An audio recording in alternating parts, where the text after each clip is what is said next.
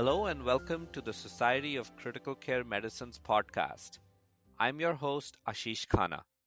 Today is a very special episode of this podcast. And that's because our very special guest today was herself at some stage a very active host for the same podcast.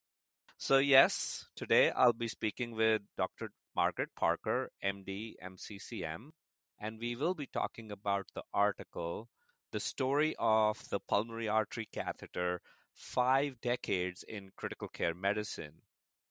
This article was published in the February 2023 issue of Critical Care Medicine, and as Dr. Parker will tell us, this is for a special Critical Care Medicine 50th anniversary series.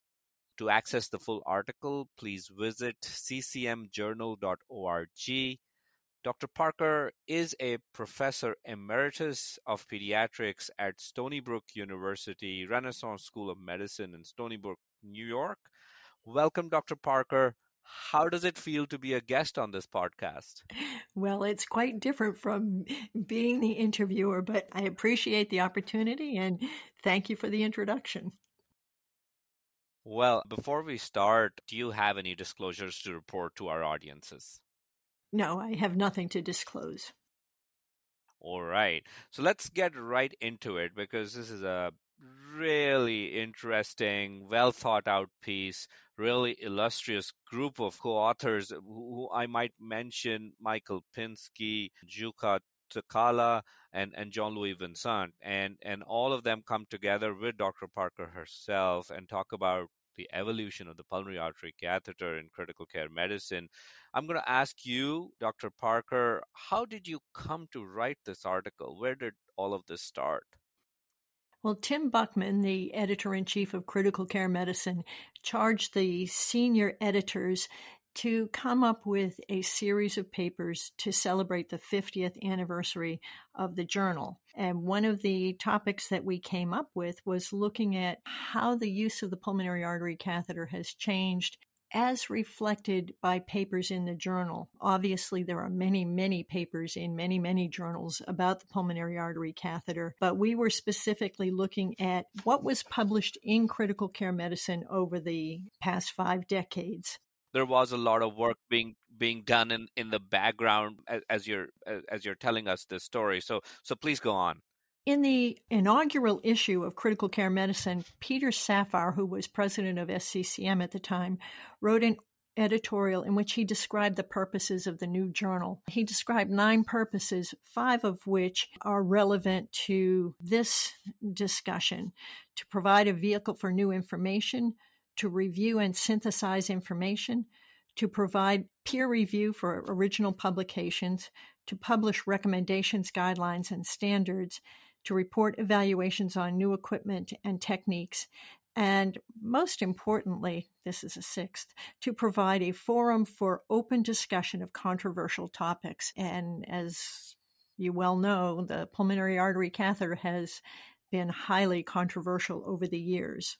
So, this paper, as I said, is not intended to discuss all of the extensive history on the use of the pulmonary artery catheter, but rather to focus on what is reflected in, in critical care medicine in terms of particularly these five points. Excellent. So, you've already touched on this a little bit, but looks like you and your co-authors did a lot of pre-planning with this write-up. Can you give us more specifics around that? Uh, yes, we searched critical care medicine for articles related to the pulmonary artery catheter. There are over 400 articles in critical care medicine focusing on the use of the pulmonary catheter. And if you look at articles which include data using the pulmonary artery catheter, there are over 2,000. So we sorted through those 400 articles to, to try to weave the story of what has happened with the pulmonary artery catheter over the five decades of the journal. Well, I love the story of the pulmonary artery catheter. Tell us more, and specifically, how have you seen it grow through your long and an illustrious career in, in critical care medicine? Sure. In the very early days of critical care, it was recognized that it was important to understand physiology in shock, but it was very difficult to measure hemodynamics. With the development of the pulmonary artery catheter, that allowed intensivists to routinely measure hemodynamic parameters. In the 1970s and early 1980s, most critically ill patients had pulmonary artery catheters placed. It was almost part of the ICU admitting physical to get a pulmonary artery catheter. And it taught us a lot about physiology in patients who are critically ill and with shock. And so in the early years, it was routinely used and it was our knowledge, our, our understanding of physiology greatly increased. As we understood physiology, we also started to look at the responses to our therapies and trying to modify that physiology.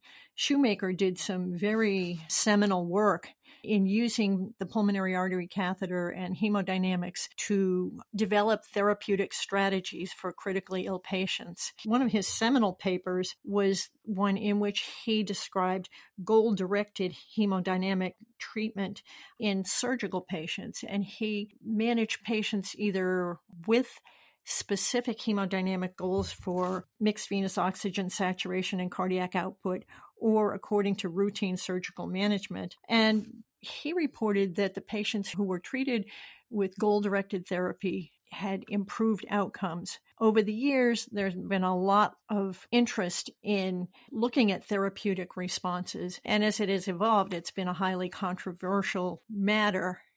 It was also recognized that clinicians were not particularly good at predicting hemodynamic parameters. As we got better at using the pulmonary artery catheter and it was used more widely, there were surveys done that asked clinicians before they put a PAC in, what do you think the patient's cardiac output is going to be? What do you think their hemodynamic status is going to be? And clinicians weren't particularly good at predicting it. Furthermore, once the PAC was placed, therapeutic changes were frequently made in response to what we had learned about the patient's hemodynamic status. That's a fascinating story. I'd like to know more, uh, Dr. Parker, about you know, how and why the use of the pulmonary artery catheter started changing? Was there a part of the story where you really felt that, you know, the, here is the change period with the Swan-Ganz catheter? Well, as I said, over the initial 15 or so years of critical care medicine and the rapidly growing critical care field, pulmonary artery catheter was used in almost everybody. But there were those who raised the question about are we really improving outcomes or are we potentially harming patients? And over the next decade, decade and a half, from the mid 80s to the late 90s, perhaps, there were many papers discussing the potential value versus the potential harm associated with the use of the pulmonary artery catheter. There were studies on either side, some of which demonstrated improvement and some of which didn't. Further studies using goal directed therapy, following up on Shoemaker's study, sometimes demonstrated that trying to reach supernormal hemodynamic goals was actually harmful to patients. And there were many studies that tried to establish whether or not the pulmonary artery catheter was of benefit. There were a number of studies in critical care medicine, one by Mimoz et al., that reported that patients in shock in whom a change in therapy was instituted based on the pulmonary artery catheter had an improved prognosis. So, if you put in a pulmonary artery catheter and you modified your treatment based on your findings, those patients tended to do better. Other studies reported there was no difference in mortality with the use of the pulmonary artery catheter. And even more recently, Ivanov reported a reduction in morbidity with pulmonary artery catheter guided treatment in a national trauma data bank study looking at the use of the PAC in severely injured patients. That study also reported a reduction in mortality. So there are studies that show benefit, there are studies that show lack of benefit. And we don't really know who are the best patients in whom the PAC should be used. So either the information we get with the PAC does not result in significant changes in management, and you know, as the Mimoz study showed, those patients are not likely to benefit, or perhaps the changes in management based on the findings from the pulmonary artery catheter do not improve outcomes. Remember, the PAC is a monitoring tool, it is not a therapeutic tool by itself. It gives us information, we act on that information, and first of all, the measurements have to be correct. And secondly, we have to make good decisions based on the information that we get. One of the issues that came up as the use of the pulmonary artery catheter changed was it was recognized that clinicians, physicians, and nurses didn't always have adequate knowledge about how to make the measurements, what the measurements meant, and so forth. So, if you're not getting accurate information from a pulmonary artery catheter, one would certainly not expect any benefit. In response to some of these studies that looked at suboptimal clinician knowledge for on the part of both physicians and nurses, the SCCM actually developed an online education program, but unfortunately it was not widely implemented and so that has not continued. Wow, this gets more and more fascinating as I learn more about this. And very rightly said, it's a tendency to believe that you put the catheter in and it's going to magically fix the patient. But as you rightly say, it's not a therapeutic tool, it's just a monitoring device. Dr. Parker, there was a consensus conference of the SCCM that talked about the pulmonary artery catheter. Can you tell us more about this meeting and some of the things they talked about and how that helped shape the history of the catheter?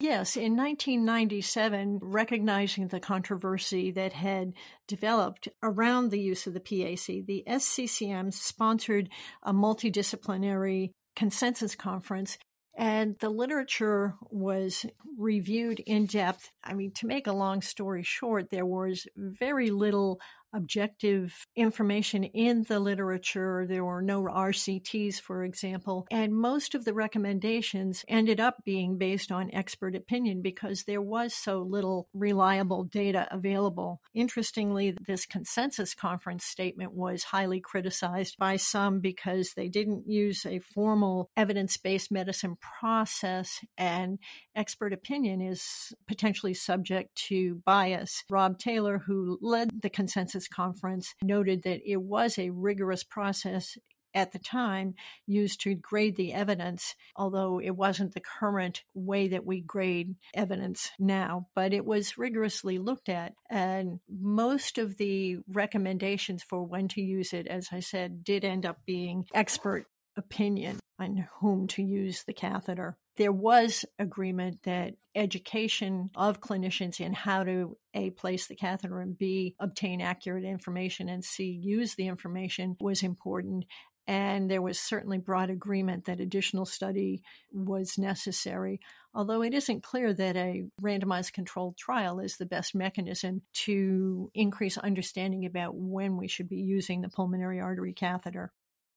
Where do you think research is necessary in this field? What are the sort of ideal sorts of studies we should design? Well, I think it's a very difficult area to study. I think there needs to be careful selection of a homogeneous patient population. You know, some of the pulmonary artery catheter studies have been all comers or different kinds of patients. So, patient selection to get a single patient population is important.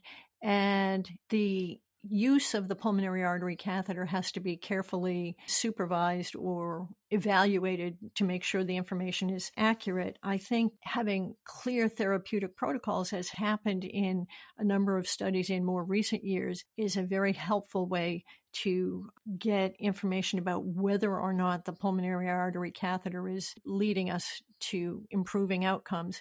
Although it still is not necessarily clear whether it's the use of the catheter that doesn't improve outcomes in some of these studies or whether we just have the wrong therapeutic protocol. So I think clear definitions of who we're studying and what we're looking at as we do so is important. So, Dr. Parker, as we look at these five decades of the pulmonary artery catheter, it looks like this last decade or so, especially the last few years, we've seen a little bit of a decline in the use of the PAC. Why do you think that's happening? Well, there's unquestionably been a decline in the use of the PAC. I have seen it within my career. You know, I started in critical care in the early 80s when we put PACs in everybody, and it has gradually declined to the point where the PAC is really used for more specific purposes now rather than routinely. I think it was the lack of demonstrated benefit was one factor that led people to use it less often. The complications are really not related to the place placement of the catheter. That's, you know, the complications related to placement of central line for the most part. But defining the therapeutic protocols and goal directed therapy has not been as clearly beneficial as we thought it was going to be. In addition, over the past few decades, there have been more non invasive techniques developed, particularly echocardiography, but other alternative strategies for measuring cardiac output, systemic vascular resistance, and so forth, making an invasive strategy with the pulmonary artery catheter less essential. So the PAC is more commonly used in surgical units. It's placed in the OR and the patients go to the surgical post op areas with the catheter in place. It's useful in cardiogenic shock, cardiac surgery, and for pulmonary hypertension. There are likely other patients who potentially might benefit, but many times we can get the information we need using non-invasive techniques and you know we still are left with the issue of what do we do with the information we get? How do our therapeutic protocols guide our therapy? Which really is the most important point of all of our evaluations of hemodynamics Right. So the non-invasive technology and sort of the evolution of the PAC and looking to the future. So there's a few things that have happened. You know, the PAC itself, there's a lot of talk around making the PAC do more and get us more information. So sort of the, the smarter version of the PAC. And then there's also this concurrent development of minimally invasive or non-invasive technology that can you know at least get a cardiac output or a systemic vascular resistance how do you see all of this shaping up you know in the in the next 10 to, to 20 years and what does the future hold for us well, I think as our technology gets better and better, I think our ability to evaluate hemodynamic status non invasively is going to increase. And I don't think the use of the pulmonary artery catheter is going to increase. If anything, it's going to further decrease. And I didn't mention before, but one of the concerns as the use of a tool like the PAC decreases is that people have less experience with it and they're not very good with it. And so the less experienced you are with something, the greater the risk of complications for the patient. So the non invasive techniques for evaluating hemodynamics are increasingly important as they should be. And I think that we will likely see some additional new techniques over the next decade or two. And I suspect that we will continue to use the pulmonary artery catheter in limited and less frequent circumstances.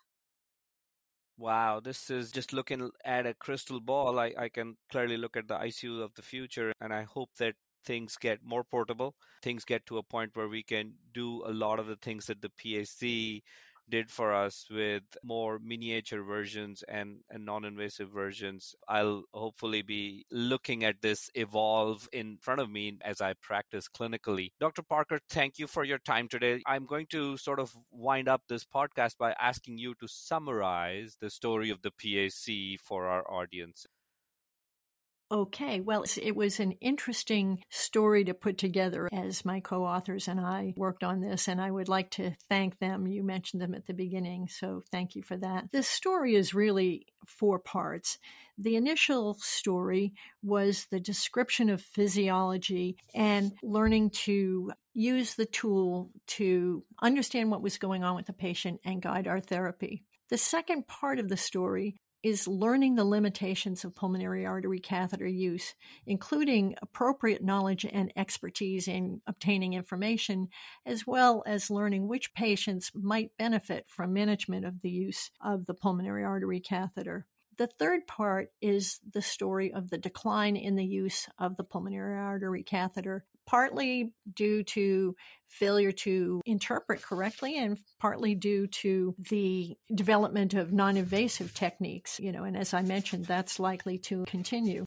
The fourth part is the development of the understanding that a large randomized controlled trial might not be the right way to evaluate monitoring technology. It's great for therapeutic interventions, but for a monitoring tool, the RCT is probably not the way to go. And looking at the use of the PAC in different populations and evaluating the outcome of the patients and in that setting, but not randomized per se, is likely to give us better information. So, how we use it and how we look at the knowledge that we gain and how we gain new knowledge about the PAC are continuing to change. I think, in summary, the story of the pulmonary artery catheter shows that the journal did meet the goals that Peter Safar laid out in that initial issue and demonstrates many of the purposes of the journal being fulfilled. I think he would be proud of it, the contributions to the journal. Thank you once more, Dr. Parker. It's been wonderful having this conversation with you, and what a wonderful way to end this podcast by saluting Dr. Safar and his vision for the journal and his vision for critical care medicine. Thank you so much. Thank you. It's been a pleasure. This concludes another edition of the Society of Critical Care Medicine podcast. For the Society of Critical Care Medicine podcast, I'm your host, Ashish Khanna. Ashish K. Khanna, MD, FCCP, FCCM, is a staff intensivist and anesthesiologist, associate professor of anesthesiology, and section head for research in the Department of Anesthesiology, section on critical care medicine at Wake Forest University School of Medicine in Winston-Salem, North Carolina. Join or renew your membership with SCCM, the only multi-professional society dedicated exclusively to the advancement of critical care. Contact a customer service representative at 847-827-6888 or visit sccm.org slash membership for more information. The SCCM podcast is the copyrighted material of the Society of Critical Care Medicine and all rights are reserved. Find more episodes at sccm.org slash podcast. This podcast is for educational purposes only. The material presented is intended to represent an approach, view, statement, or opinion of the presenter that may be helpful to others. The views and opinions expressed herein are those of the presenters and do not necessarily reflect the opinions or views of SCCM. SCCM does not recommend or endorse any specific test, physician, product, procedure, opinion, or other information that may be mentioned.